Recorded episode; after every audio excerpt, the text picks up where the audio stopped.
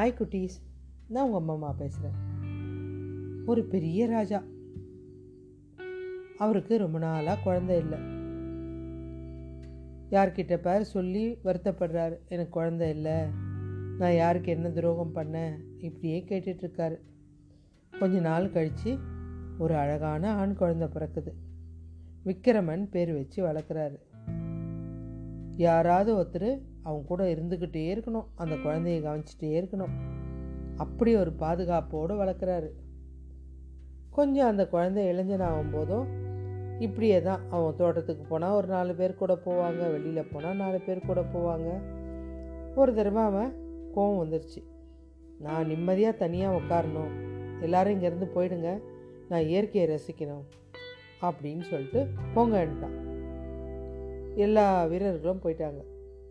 இவன் அப்படியே இயற்கையை பார்த்துட்டே இருந்தவன் ஆணு வாயை திறந்துட்டு தூங்கிட்டான். அப்போ எங்கேருந்தோ ஒரு பாம்பு வந்து அவன் வயிற்றுக்குள்ளே போயிடுச்சு. வயிற்றுக்குள்ளே போயிட்டு அப்படியே பார்க்குது. அது காடு மேடுன்னு சுற்றி இருந்த பாம்பு இல்லையா? வயிற்றுக்குள்ளே போனவுடனே நல்லா நிழலாக குழு குழுன்னு இருக்க அப்படின்னு சொல்லிட்டு நம்ம இங்கேயே இருந்துடலாம். எப்படியே அவன் ராஜகுமாரன் விதவிதமாக சாப்பிடுவான். நமக்கும் உணவெல்லாம் கிடச்சிரும். நம்மளும் நிம்மதியாக அப்படியே வாழலாம் அப்படின்னு சொல்லிட்டு வயிற்றுக்குள்ளவே தங்க ஆரம்பிச்சிருச்சு.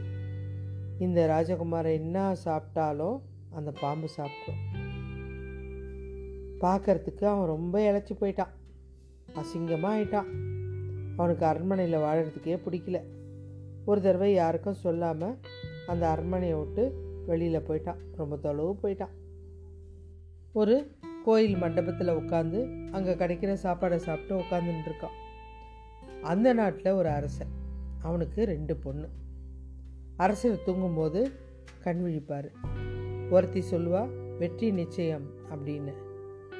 இன்னொருத்தி சொல்லுவா எல்லாமே ஆண்டவன் செயல்படி தான் நடக்கும் அப்படின்னு சொல்லுவா. இவருக்கு கோவம் அந்த ஆண்டவன் செயல்படி தான் நடக்கும் அப்படின்னு சொன்னவளை பார்த்து இவன் மேலே அந்த அரசருக்கு ரொம்ப கோபம் மந்திரியை கூப்பிட்டு இந்த பொண்ணை எனக்கு பிடிக்கவே இல்லை. உலகத்திலே கேவலமானவன் யாரோ?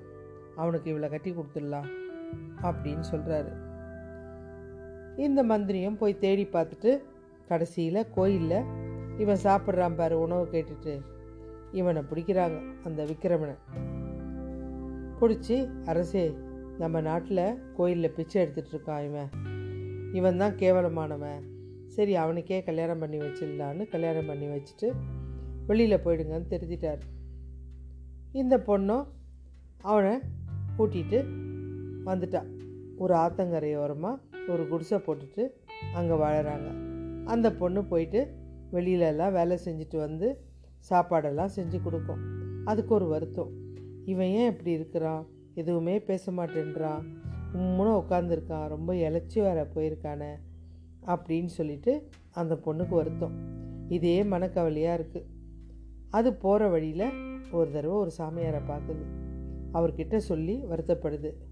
இல்லைம்மா அந்த இளவரசருடைய வயிற்றில் ஒரு பாம்பு இருக்குது அதை எப்படியாவது வெளியில் கொண்டு வரணும் அப்படின்னு சொல்கிறார் வெளியில் வந்துருச்சுன்னா இளவரசர் பழைய மாதிரி ஆயிடுவார் அப்படின்னு சொல்கிறாரு அதுக்கு நான் என்ன பண்ணணும் சாமி?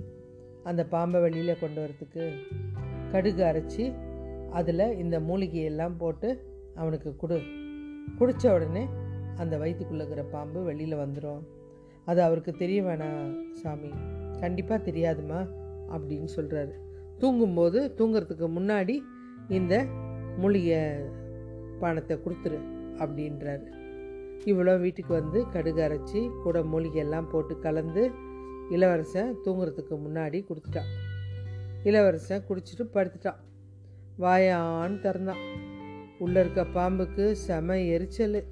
தாங்க முடியல. வெளியில் வந்துருச்சு. அவ்வளோதான் இவ அதை அடிச்சே கொண்டுட்டான் இந்த பொண்ணு இளவரசி.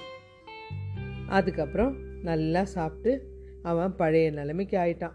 பார்க்கறதுக்கே பேரழகனாக இருக்கான். அதுக்கப்புறம் சொல்கிறான் நான் இந்த நாட்டோட இளவரசன் தான். இந்த மாதிரி ஆனதுனால தான் நான் வந்துட்டேன் அப்படின்னவொடனே அந்த நாட்டுக்கு செய்தி அனுப்புகிறா அந்த ராஜா புள்ள காணோன்னு தேடி தவியாக தவிச்சிட்டாரு. அதுக்கப்புறம் ஒரு பெரிய தேர் அமைச்சு மருமகளையும் பிள்ளையும் வர வைக்கிறாரு. இந்த விஷயம் கேள்விப்பட்டு இந்த அரசர் இந்த பொண்ணோட அப்பாவுக்கு ரொம்ப சந்தோஷமாயிடுச்சு. என் பொண்ணு வந்து எவ்வளோ பெரிய இடத்துல வாழறா? அவங்களுக்கே இவர் கப்பம் கட்டுறவர் அப்படின்னு நினைக்கும் போது பெருமையாக இருந்தது. நம்ம பொண்ணு சொன்னது கரெக்டு தான் விதிப்படி தான் நடக்கும் அப்படின்னு சொல்லி உணர்ந்துட்டாரு. இவங்களும் சந்தோஷமாக இருக்காங்க. ஓகே குட்டீஸ். பாய்